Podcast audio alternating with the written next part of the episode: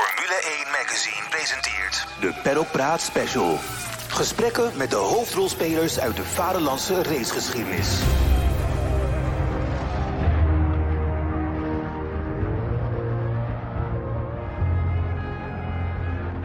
Ernest, hartelijk bedankt eh, voor je tijd. We, zijn- we zitten hier bij jou in je, in je boerderij, net buiten eh, Utrecht. Ja. Waar je tegenwoordig eh, auto's eh, restaureert, onder andere. Maar we gaan het vooral over autoracen hebben en vooral ook over eh, Ferrari. Het is natuurlijk eh, de, de duizendste Grand Prix van Ferrari komt eraan. Daar heb jij zeven jaar gewerkt.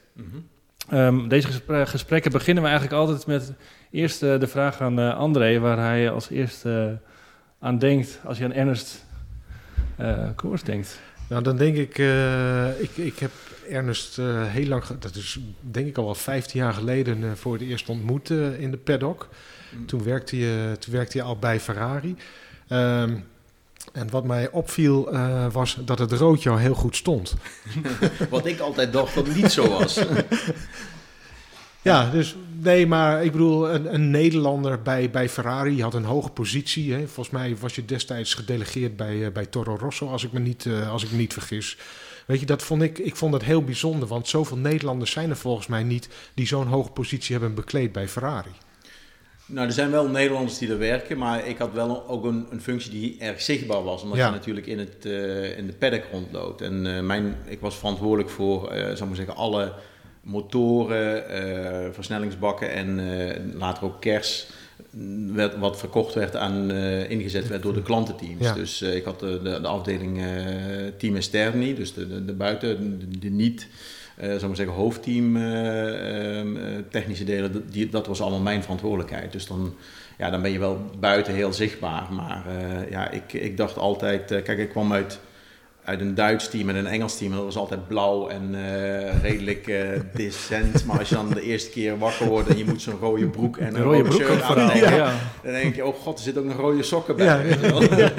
Het was wel heel rood, hè? ja, dat is wel heel rood, ja. Dus, maar goed, het was wel. Als je, als je, als je, als je, eh, er zijn heel veel mensen die, die vinden het eh, prachtig dat rood. En het is toch ook wel iets speciaals, lijkt mij, om, eh, om Ferrari te vertegenwoordigen in de Formule 1. Heel veel mensen zouden er een moord voor willen plegen, denk ik. Ja, ik bedoel, ik, ik, vond, ik vond en vind het nog steeds fantastisch dat ik heb kunnen doen. En vooral ook omdat mijn passie is altijd eh, motoren geweest. Dus ik heb eigenlijk altijd aan de motorenkant van de Formule 1 gewerkt. En, en Ferrari, en als je de, de historie van Ferrari ook eh, weet en, en leest en begrijpt, ja, dat, dat team is gebouwd om motoristi, zoals dat heet. Dus om de motor heen. De auto is gebouwd om de motor heen. Dat komt natuurlijk een beetje uit het verleden, waar de motor vooral, en dan praat ik over de jaren 30, het, het, het verschilmakende onderdeel in een raceauto was. Maar die historie zit nog steeds in dat team. En het is een van de weinige teams waar als je een debriefing hebt na een sessie, waar de motoringenieur als eerste praat. Normaal gesproken is het de chassis-ingenieur, dat Ja. ken je uit Engeland en Duitsland.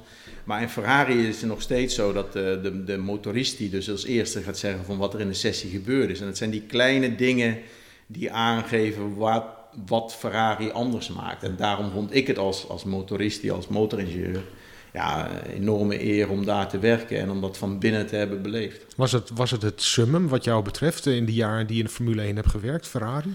Ja, ik bedoel, ik moet zeggen, ik heb het altijd heel goed naar mijn zin gehad in de Formule 1. Dus, ehm, en en het, is, het is moeilijk om te zeggen dat het het summum is, want alle drie teams of drie eh, banen die ik eigenlijk heb gehad, daar waren leuk. Ik bedoel, bij, bij Cosworth, dat is echt een, daar ben ik begonnen, dat is een traditionele Engelse engineering firma. En daar eh, deden we motoren ontwikkelen. Dus daar zat je op de testbank te ontwikkelen, voor meer vermogen eruit te halen, proeven doen. Dan ging je naar het circuit, dan ging je naar de race en, en je, kon daar, je kreeg daar heel veel vrijheid om echt je technisch uit te leven. Dus dat was heel leuk. En in Duitsland was ik verantwoordelijk voor de motoren van één van de beide auto's. Dat was een BMW Williams. En dan ben je zo gefocust op het presteren van één auto en één rijder. Dat was toen voor eh, Montoya. En als je dan dicht bij een kampioenschap zit, dat is zo intensief en zo eh, competitief. Dat is ook uniek. Maar bij Ferrari heb je gewoon het hele, de hele omgeving eromheen. Het, hele, weet je wel, het is niet alleen Ferrari en het bedrijf, maar Maranello, de stad. eh, alles in Maranello ademt Ferrari. Dan heb je de streek. Weet je wel, je zit daar in de buurt van eh, Lamborghini, Maserati. de, de- sfeer in zo'n omgeving is uniek.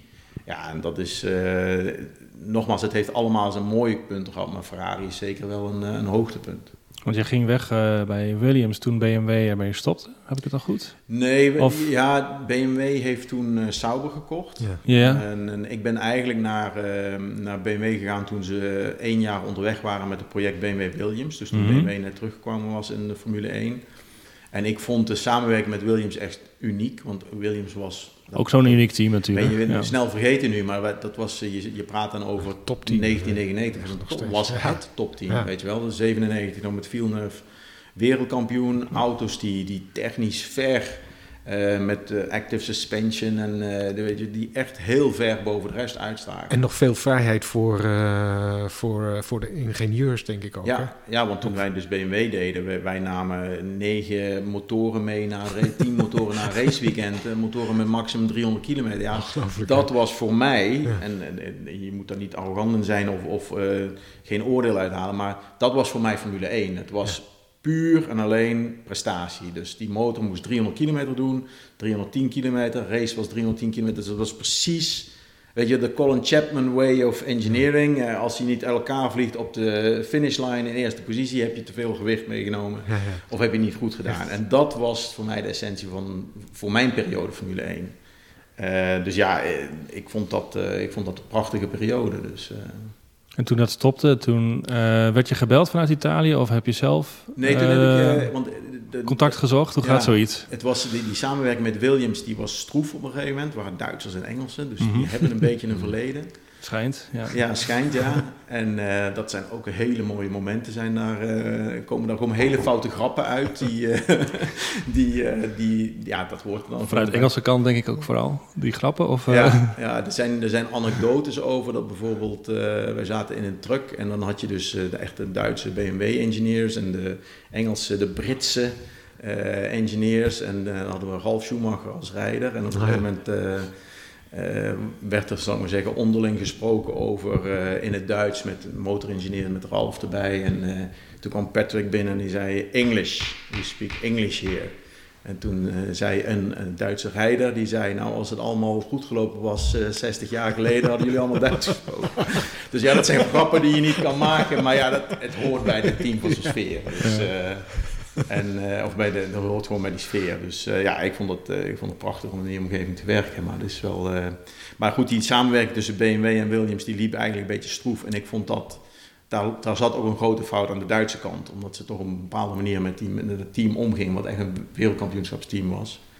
En toen dat uit elkaar viel, had ik zoiets van, ja, dit, dit gedeelte van het project is voor mij, is voor mij klaar. En toen had ik eh, eigenlijk via via een goed contact bij Ferrari. En die heb ik gewoon gezegd van, nou, eh, zijn er geen mogelijkheden bij jullie? Dus toen eh, die mogelijkheid kwam. En ga je dan op sollici- sollicitatie bij de grote baas? Hoe, Ja, kun je dat, die situatie schetsen? Dat, gaat dat? dat, gaat, dat is heel apart, want ehm, eh, je, ja, je, je legt dan een contact.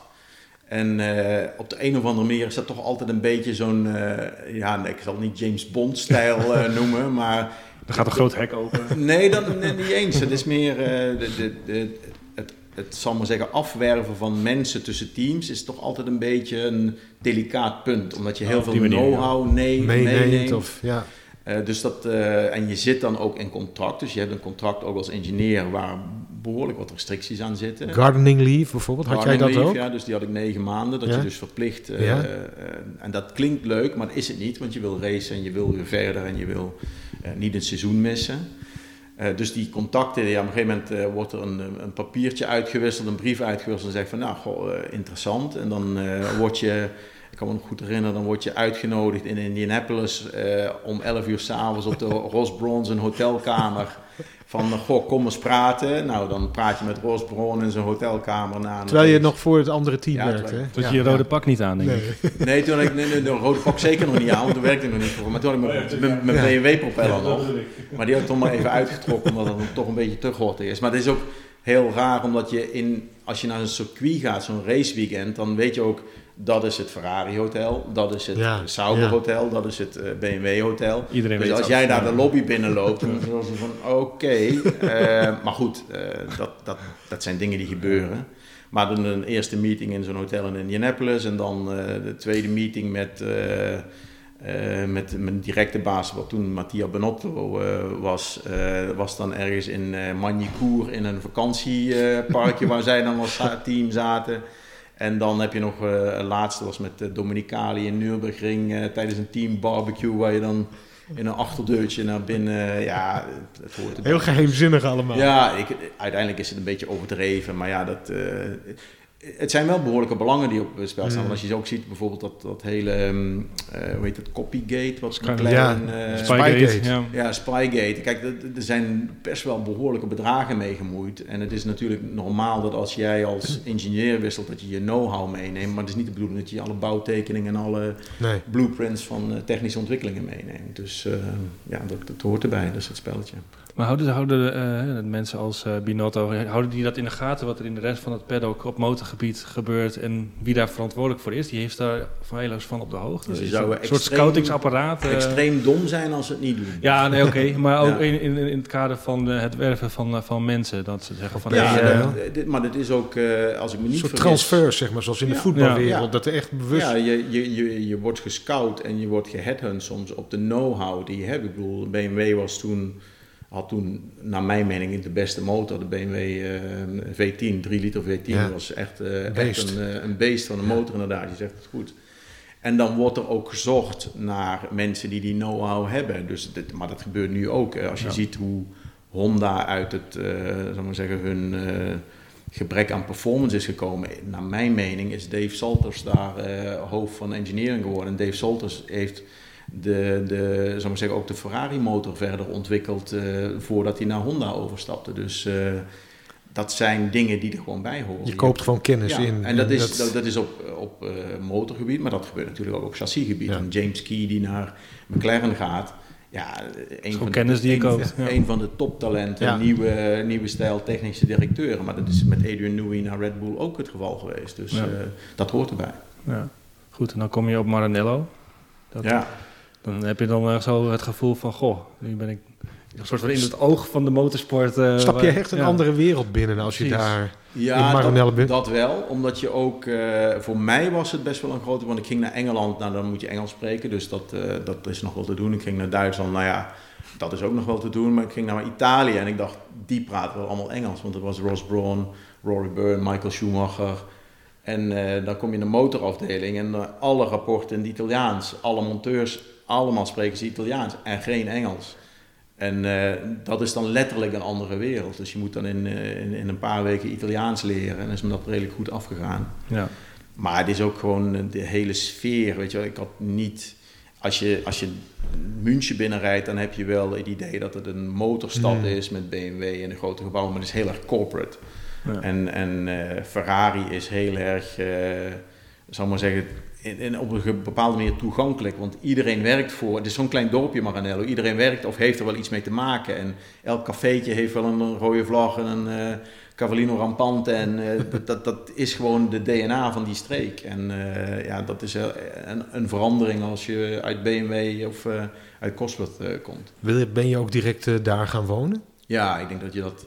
Dat is altijd een beetje mijn filosofie geweest. Dat je hier wel gelijk helemaal in die. eh, je moet dat 100% doen. Je kan dat niet half doen en, en part-time doen. Dus je moet en de taal leren en de cultuur van het bedrijf leren. En je moet daar wonen. Dus, dat, eh, dus ik heb daar gelijk in Modena een eh, appartement genomen. En, en dat is ook geen straf voor. Dus dat is goed te doen. Ja, en hebben, dat vroeg ik me nog af, hebben Ferrari mensen ook een soort van privileges in, een, in, in, in, in dat gebied? Mag je bij zo'n spreken in de supermarkt even voor? Of, nee, nee, nee. worden de parkeerbonnen iets zo sneller, Dat je, dat je verkeerspolitie, dat je die alle boetes wegscheldt. Nee, of zo, dat, eh, nee, nee, dit is wel... Ik denk dat de mensen daar in de buurt heel trots op zijn dat, Tot op dat zo'n eh, firma daar is. En eh, het is ook een groot bedrijf, hè, want er zit dus ook dus de, de hele straatautokant zit daar. eh, dus er zijn ook best wel veel mensen die er werken. Maar eh, het is niet zo dat je dan eh, nooit meer een rekening hoeft te, of een boete hoeft te betalen of zo. Het beste tafeltje in het restaurant. Nee, nee, nee, nee. Tenminste, ik niet. Ik denk dat Ross en John Todd en eh, Michael, dit- dat is natuurlijk een heel ander verhaal. Ja.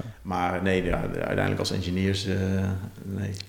Hoe was het? eh, je hebt me wel eens verteld over eh, over de maandagochtendsessies uh, naar, een, uh, naar een Grand Prix. Met uh, Luca di Montezemolo, hè, destijds de, de baas van Ferrari. Um, hoe, hoe, hoe was dat? Waren dat, was dat? Gebeurde dat elke maandag zo'n soort van debriefing na de Grand Prix? Of was dat alleen als het goed ging of als het niet goed ging? En hoe, wat, wat voor bijeenkomsten waren dat? Waren dat echt, waren dat echt een soort van theatervoorstellingen? Ja, in, in, in Italië wel. Dus je, kijk, uiteindelijk is een Formule 1-team is eigenlijk een, een, technische organisatie. Dus je hebt altijd na een, uh, na een sessie, maar ook na een race, heb je een uh, vergadering waar je de technische punten doorspreekt. Wat ging er goed, wat ging er niet goed, wat moet er gedaan worden voor de volgende race. Wat normaal gesproken al een cyclus van twee weken is, dat, ja. komt heel snel. Dus het is normaal dat je uh, iedere maandag eigenlijk een debriefing hebt. Alleen in Italië was het ja, van een iets ander kaliber. Dus het is sowieso al, je zit in, tenminste toen ik er was, zat je in de de oude meeting room, die best wel klein is. Ferrari is nu gemoderniseerd, maar toen was het nog een beetje een oud gebouw. Dus je zit aan een oude tafel eh, met zwart leren bekleding en er zit dan een hele hiërarchie van wie daar aan zit. Dus de afdelingshoofden van het hoofdteam, dus het echte raceteam, zit er vooraan. Ja. En, en uh, weet je wel, dan was het uh, Ross Brawn en dan uh, was het een lege stoel en dan had je Stefano Domenicali en dan had je de, motorenman, uh, de, de, de, chief designer. En uh, zo ging dat, dat hele Rory Byrne. En die hadden allemaal hun plek, zonder rijders altijd. En die lege stoel was altijd voor de president, dus Luca de Montezemolo. dus en, dat was ja, in die tijd vrij succesvol, dus dat ging redelijk goed. Maar we hebben, ik heb ook de tijd meegemaakt dat er dus Michael eigenlijk wegging en dat toen Ross wegging dat dat wat minder goed ging. En, en dan waren er ook echt wel meetings waar uh, Montezemolo kwam en waar het echt theater was. Ook bij de vuist op tafel slaan? Of? Ja, er werd wel, er werd wel ook met passie, weet je wel, wat je niet gewend bent uit Engelse en Duitse teams, maar daar werd echt wel met passie dan gesproken. Dus dan, dan zit je daar en normaal gesproken gaat zo'n meeting beginnen, maar dan soms is het ook dat zo'n meeting even wacht. En dan denk je van, ja, waarom wachten we nou? Maar dan hoorde je dan de helikopter aankomen en die landt dan op op, uh, op het circuit uh, naast, naast het gebouw en dan komt de president binnen. Ja, en dan begint het pas echt. dus en, ja, ik heb het wel vaker gezegd, we hebben een periode meegemaakt dat er minder succes was. En dan wou hij een statement maken van, ehm, ja, jullie moeten nederig blijven en hongerig blijven. En dan had hij dus een, een habijt van een priester meegenomen. Dat gooide hij dan op de tafel. En jullie moeten nederig en dit. Ja, en dan, ja, als je als Nederlander zit, dan denk je, oké, weet je wel. Je hebt dan ook wel heel gauw dat je met andere mensen die niet Italiaans zijn, die, uh, wij zijn, denk ik als Nederlanders vrij nuchter, ook tegenover hiërarchie en zo. Ja. Dus, je, hebt dan af en toe dat je wel eens een blik uitwisselt met iemand anders. Dat je elkaar aankijkt en denkt van, wat gebeurt hier? En zo, die, die, die, denk, wat gebeurt hier? En dan, iedereen zat er, ja, it's part of the game. Maar hielp het voor alle, de, de Italianen hielp het wel? Kwamen die daar dan uh, gemotiveerder uit? Want, je kan het belachelijk vinden, maar mm -hmm. Uh, iemand die... Kijk, Montezemolo is ook een, echt een persoon, een uh, charismatisch, weet je wel. Ja. Ook in Italië en ja. ook buiten Ferrari. Ja. Heeft nog dus, steeds eigenlijk wel een belangrijke man met aanzien. Ja, ja. ja. Mooie man, ziet er goed uit. Die, die, weet hoe die weet je wel, uh, speeches en kunst die je moet leren. Je ja. moet mensen meenemen. Dat kan die echt wel. Want we praten nu over, over meetings, technische meetings, maar er zijn ook, er is een traditie dat als je een, een, een race hebt gewonnen, dan is er altijd op maandag een, een lunch wordt aangeboden door het team voor iedereen van het bedrijf. En uh, sommige belangrijke winsten, dan komt Montezemolo en die speecht. En dan neemt hij echt zo'n hele, dan moet je je voorstellen, dat is een, een loods waar normaal gesproken de vrachtwagens in staan van het raceteam. Uh, daar staat dan een podium en uh, iedereen is even zijn hapje en drankje doen. En dan doet hij zijn speech, maar dan neemt hij echt die hele 300, 400, 500 mensen die er staan, neemt hij gewoon mee in, uh, in ja. weet je wel, doorzetten en non-molare maai nooit opgeven. En dat, ja, dat is echt wel een, daarom heeft hij die positie die hij heeft. Dus het is, het is geen, het is geen clown, zou ik zeggen. Nee, nee, nee, nee, nee, nee, absoluut niet. Het is een bedrijf dat ook hè, doorvrocht is van historie natuurlijk.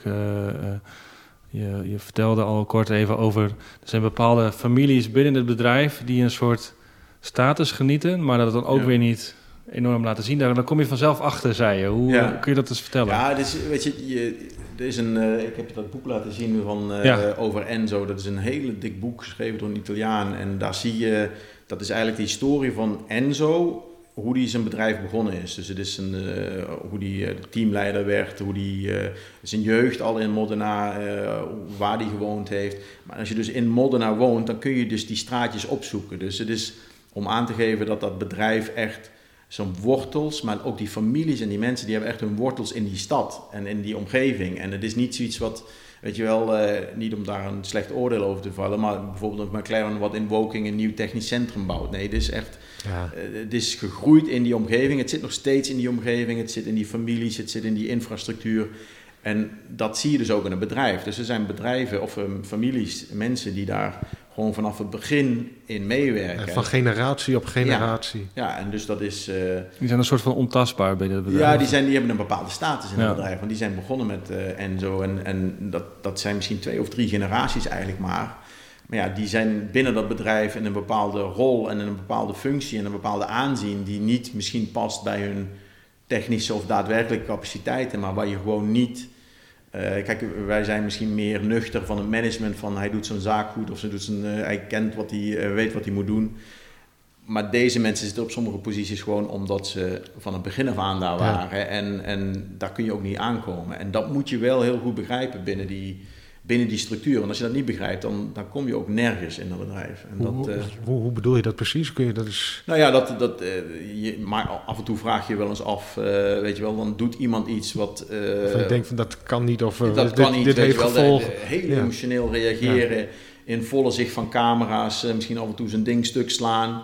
En dan denk je, ja, eh, die zien we nooit meer terug. Maar ja, volgende race staat hij er weer. En dan, eh, ja, dan weet je, dat is, eh, oh ja, dat is die en die familie. Ja. Op een gegeven moment kom je daar wel achter. Er is ook niemand die je dat gaat vertellen. Nee. Maar je komt er na verloop van tijd met gesprekken en achtergronden. En, en, ja, dan kom je erachter dat sommige mensen een positie hebben die onaantastbaar is. En dan kun je zeggen van dat is fout. Ja, maar het is wel ook waarom ze succesvol zijn. Sommige van die mensen hebben echt wel kennis en zijn zo koppig dat ze ook soms echt zorgen dat het bedrijf vooruit komt. En daarvoor zijn ze natuurlijk beloond toen Enzo er was. Enzo was ook geen makkelijke persoon. Nee. En eh, de Modernezen zijn sowieso best wel bekend dat ze testonen zijn. Nou, dat betekent koppig. Dus ja, je kan je voorstellen dat sommige van die families en sommige van die eh, mensen daar best wel eh, moeilijke karakters hebben, maar dan toch op bepaalde positie zitten die, ja, die komen door hun historie binnen het bedrijf. Dus koppigheid was wel een vereiste in de, Ja, in de vacatureomschrijving, zeg maar. Koppigheid, eh, je moet, dat moet je sowieso, eh, maar je moet dan wel ook wel koppigheid op de juiste manier. Ja, je ja. kan je die koppigheid niet veroorloven als je buitenlander bent, want dan lig je er net zo snel eh, uit. Dus je moet wel, eh, je moet ook je know-how meebrengen en, en zinvolle dingen doen, maar je moet je ook wel door. Moet je je extra bewijzen als buitenlander? Waarom, waarom jij en niet een, eh, iemand uit de regio? Dat moet, heb je dan. Ja, het, het, een werkt stempeltje? eigenlijk, het werkt eigenlijk twee kanten op, van, want er wordt ook meer verwacht. Want eh, er zijn toch wel mensen, de- kijk, buitenlander wordt ook anders betaald, dus dat is ook zo. Dus je, je, hebt, je creëert sowieso al een beetje een verschil. En dan wordt ook wel verwacht dat je dat waarmaakt. Dus eh, standaard bij Ferrari zijn bijvoorbeeld driejaarscontracten. Ik weet niet of dat nu nog steeds zo is. Maar het eerste driejaarscontract zegt helemaal niks over of je goed bent of niet. Als je een vervolgcontract krijgt, Dan, eh, dan vinden ze je wel oké. Dus eh, dat, zijn, weet je wel, dat zijn de dingen die onder die expats, dus de, de mensen die van buiten Italië komen, dat wordt zo geleefd, weet je wel. Dat wordt, eh, er zijn best wel mensen die na drie jaar gelijk weer weg zijn. En ja, dat, eh, dat zijn niet de mensen waar ze de moeite van inzien om ze te houden. Dat is toch best lang voor een eerste contract?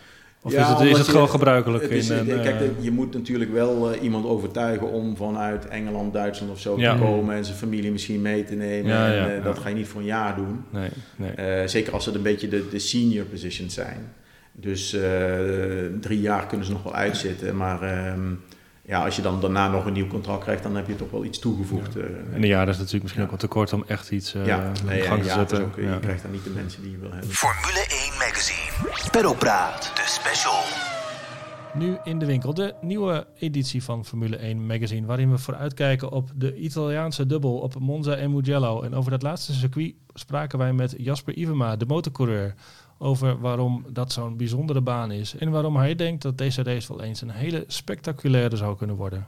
Maar ook een interview met Carlos Sainz. Onder andere natuurlijk over zijn transfer naar Ferrari. We hebben een update uit Zandvoort. En ook belden we met onze held in Amerika, Rinus VK, over zijn stormachtige entree in de koninkklasse daar. Nu in de winkel dus, de nieuwe editie van Formule 1 Magazine.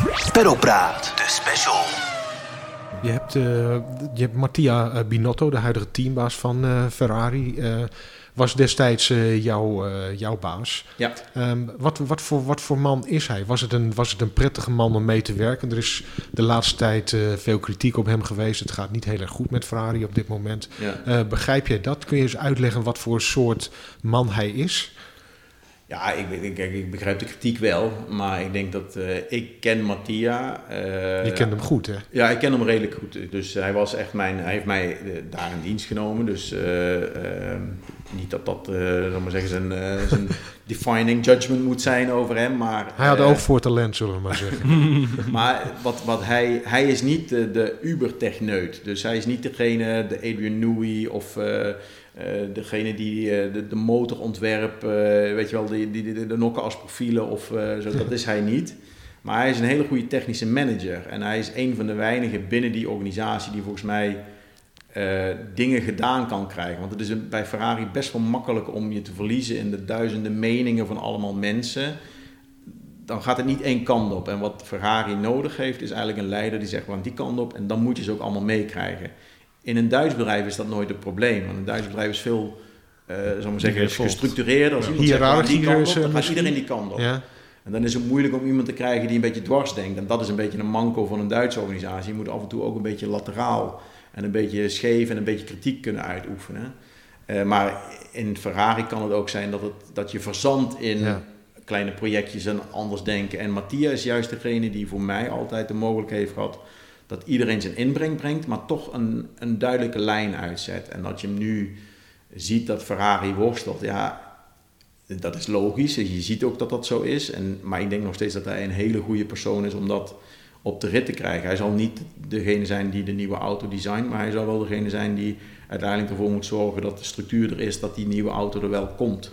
Maar zie jij nu dan een bepaalde lijn? Zie jij een bepaalde koers eh, die, eh, die Binotto heeft ingezet? Nee, ik ben, ik ben er nu iets te ver van af, zal ik maar zeggen. Ik denk dat zij heel erg eh, behoefte hebben aan een, een goede technische groep, zal ik maar zeggen. Dus die hebben ze wel, maar er zit geen, daar zit nog niet de duidelijke structuur in. Tenminste, als je het van buitenuit bekijkt. Maar ik denk als je er dichter bij het bedrijf zou zitten, dat je dat wel moet gaan herkennen. Als hij dat niet doet, als hij dat niet lukt, dan denk ik dat het inderdaad moeilijk voor hem wordt. Dus eh, ja, en ik denk sowieso dat met de nieuwe reglementen, dat, dat wordt zijn judgment. Dus Ja. eh, 2022, als hem dat lukt, prima. Hij zal niet dit jaar of volgend jaar Nee, afgerekend nee, worden nee, op... dat, eh, dat lijkt mij erg, eh, erg onwaarschijnlijk. Omdat, ja, omdat ook echt wel de mensen herkennen wat voor talenten hij heeft, volgens mij. Het lijkt mij onwaarschijnlijk dat hij dit jaar zijn, eh, zijn biezen moet pakken. Ik denk dat ze hem tot 2022 geven. Maar dan ook, hij zal dan op de proefbank worden gesteld. Dat wordt, eh, dat wordt het misschien wel beslissende jaar voor de toekomst van Binotto als teambaas bij denk het wel, Ferrari. ja, ja, ja. En dan, eh, kijk, wat, wat natuurlijk ook altijd een spelletje is, hij moet ook zorgen dat er iemand is die, zal maar zeggen, technisch meer de, de voortrouw, eh, voortouw gaat nemen, omdat hij nu die dubbele functie heeft. Maar hij zal dat of door een comité moeten doen, maar ik denk dat hij toch iemand daar moet plaatsen die dan ook de verantwoordelijkheid daarvoor neemt. En dan is het natuurlijk ook zo dat die functie tussen team principal en technical director dan gescheiden kan worden. En dan kun je altijd zeggen, ja, als de technical director, als het technisch niet functioneert, maar de structuur van het team staat, ja, dan is de technische directeur verantwoordelijk. En niet de team principal voor het, het management en de structuur van het bedrijf. Misschien een beetje een flauwe vraag, je staat er nu wat verder vanaf. Maar zou jij, zou jij, is er volgens jou iemand heel erg geschikt om zeg maar, die, die, die belangrijke technische functie bij Ferrari te gaan bekleden? Ja, ik, had, en, ik heb daar wel eens vaker, eh, want eh, ik heb nog best wel goed contact met hem. Ja. Eh, maar dat is al, al, al jaren geleden. Ik vond altijd, ik was heel erg gecharmeerd van James Key. En die was eh, bij Toro Rosso. En Toro Rosso had natuurlijk ook een nauwe band met Ferrari, omdat wij daar de motoren hebben Die geleverd. ken jij ook, want daar heb je ook mee Ja, gewerkt. ja, en die, eh, voordat James bij Toro Rosso zat, zat hij bij Sauber. Ja. En, eh, en daarvoor zat hij eigenlijk bij wat toen... wat Spijker, India- Midland. Spijker en, en toen Midland Ja. en hoe het allemaal geheten heeft. Maar James is echt iemand die een beetje de nieuwe generatie... Ja, nu is het ook al niet meer de nieuwe generatie technische directeur is... die met kleine budgetten hele goede auto's heeft gebouwd. Hij heeft in de periode van de Blown Diffusers en eh, bij Sauber een hele goede auto Ja. gebouwd. Waar Perez nog eh, een keer tweede Ja. en, en, eh, mee is geworden. Dus echt hoge performance op laag budget. Dat heeft hij bij Toro Rosso volgens mij ook weer bewezen.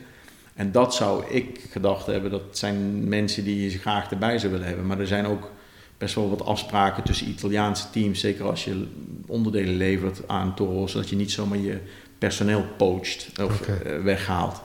Dus ik weet niet of dat toen eh, daar een eh, rol heeft gespeeld. Maar dat zijn, dat zijn mensen die ik denk heel goed erbij zou kunnen hebben.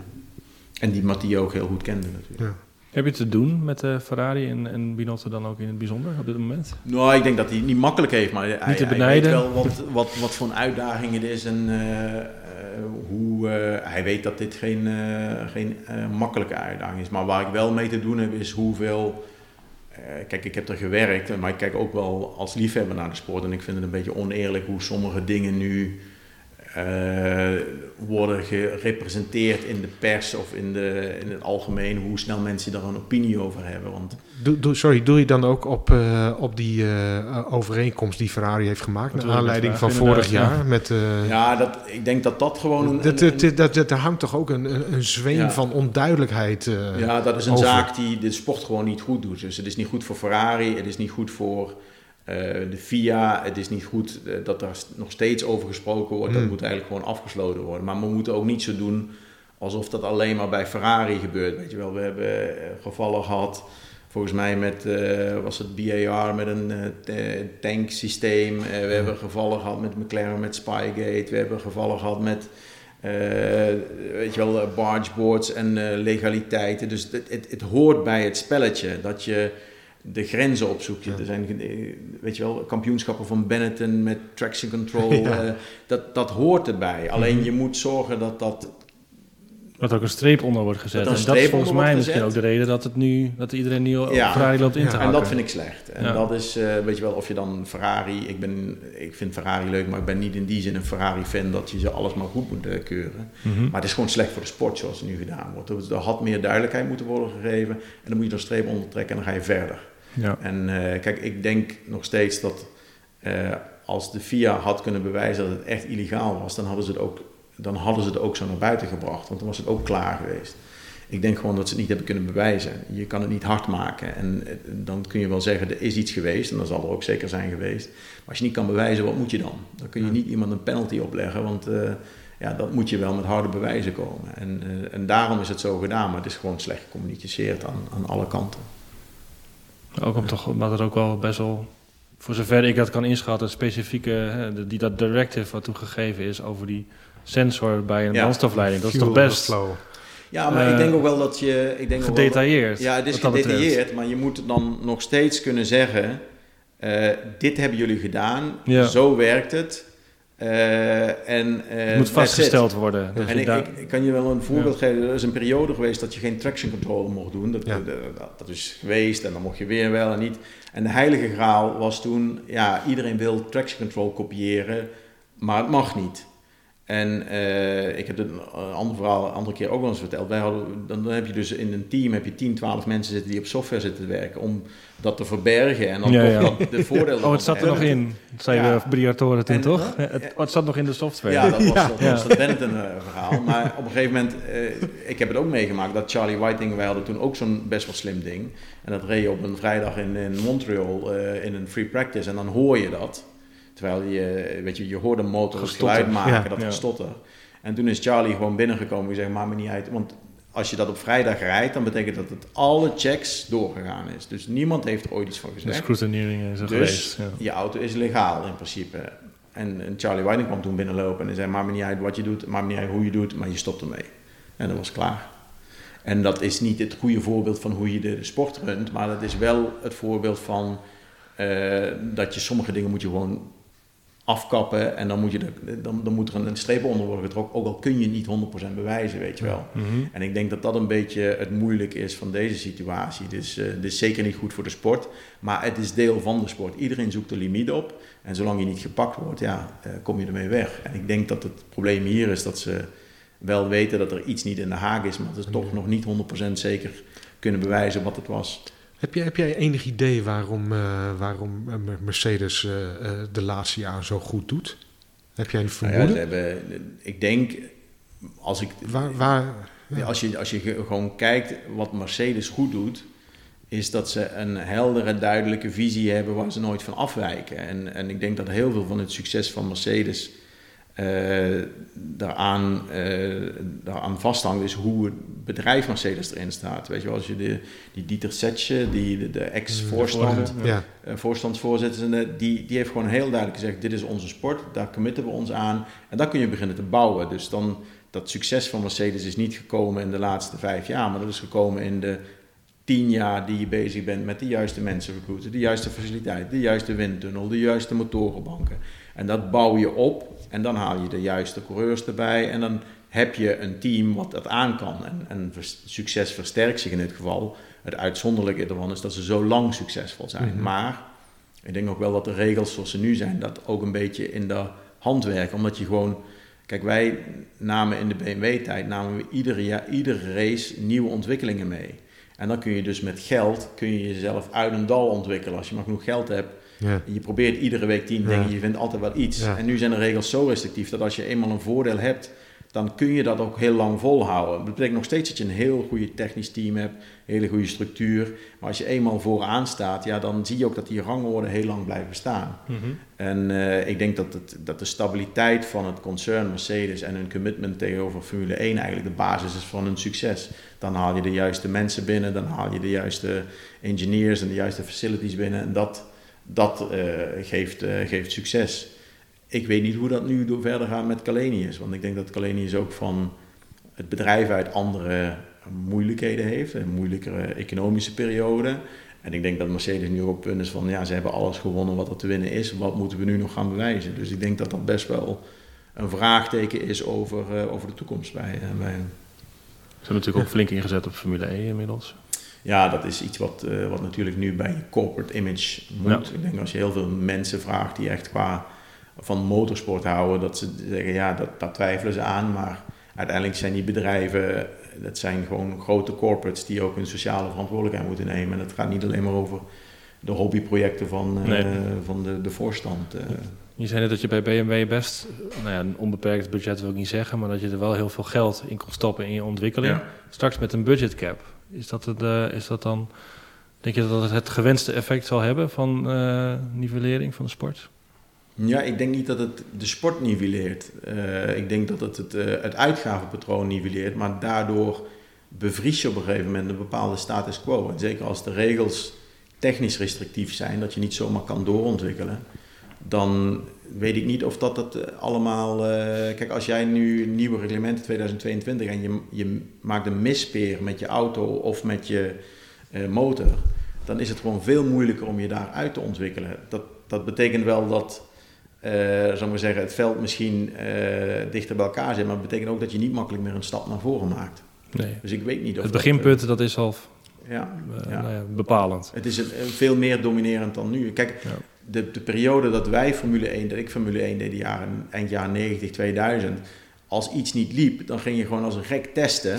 En dan kwam je met een oplossing. Ja, nu wordt het dat niet kan dus niet meer. Nee, nee. Dat kan niet meer. Dus die die hiërarchie blijft veel langer staan zoals die nu is. Het is veel moeilijker om dat, uh, om dat te, te, te, te, nivelleren. Ja, en als je je budget dan ook nog eens gaat vastleggen, dan is het veel, voor veel teams denk ik makkelijk om te zeggen: oké, okay, het kost ons zoveel.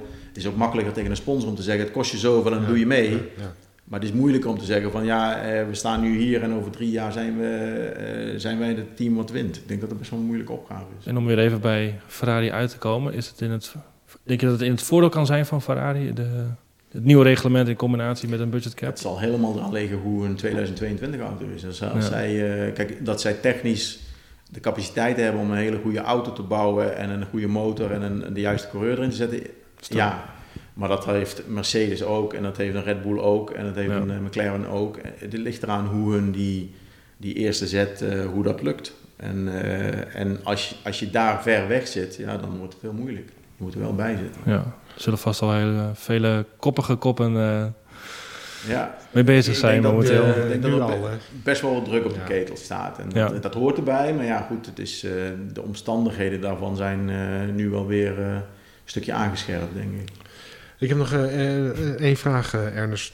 En die, die jaren bij Ferrari, wat, wat, heb- wat, wat, wat, heeft jou het, wat heeft het jou allemaal geleverd? Hoe, hoe heeft het jou als mens verrijkt om zo lang in Italië te werken en te wonen?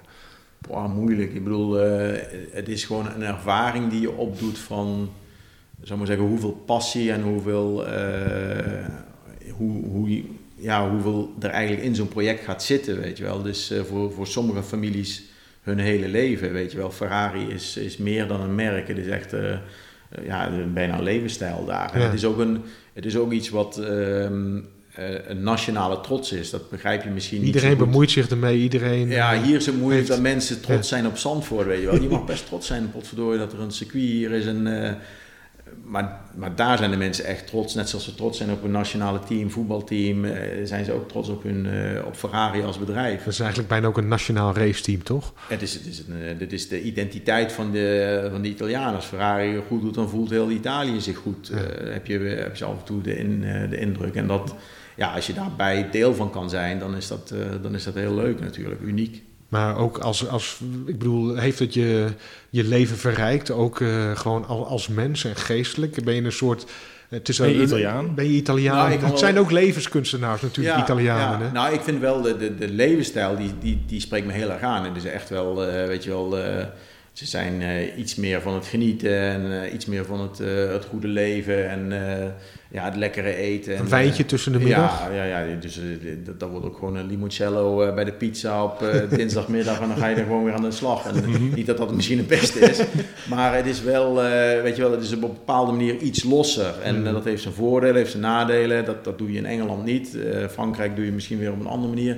Duitsland is dat ook moeilijker, maar dat, het heeft allemaal zijn voordelen. Maar de, de, de Italiaanse manier van werken en de passie die erbij komt, vooral de passie die de mensen ervoor hebben en eh, wat ze ervoor over hebben, dat is uniek in die... eh, in En ook die, in met eh, wat je nu aan het doen bent met het restaureren van auto's, die passie. eh, Ja, ja dat, dat is dan gewoon op een veel grotere schaal. Hè, Ja. weet je wel. Want iedereen is daar trots op dat ze met zo'n het Cavallino rampant op een borst rondlopen en aan het werk kunnen. Ja, en als je iets kan doen waar je gewoon echt met plezier aan werkt en, en een mooi resultaat kan, laten, kan neerzetten, dan uh, ja, dat, dat verrijkt alleen altijd je leven. Denk ik. ja.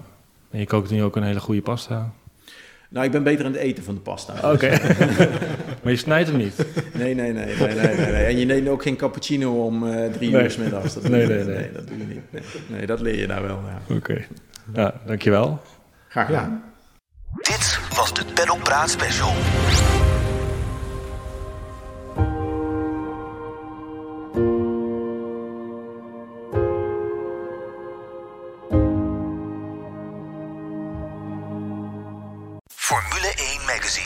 Magazine. Paddock Praat, de special. Nu in de winkel de nieuwe editie van Formule 1 Magazine, waarin we vooruitkijken op de Italiaanse dubbel op Monza en Mugello. En over dat laatste circuit spraken wij met Jasper Ivema, de motorcoureur, over waarom dat zo'n bijzondere baan is en waarom hij denkt dat deze race wel eens een hele spectaculaire zou kunnen worden. Maar ook een interview met Carlos Sainz, onder andere natuurlijk over zijn transfer naar Ferrari. We hebben een update uit Zandvoort en ook belden we met onze held in Amerika, Rinus VK, over zijn stormachtige entree in de koninkklasse daar. Nu in de winkel dus, de nieuwe editie van Formule 1 Magazine. Paddock Praat, de special.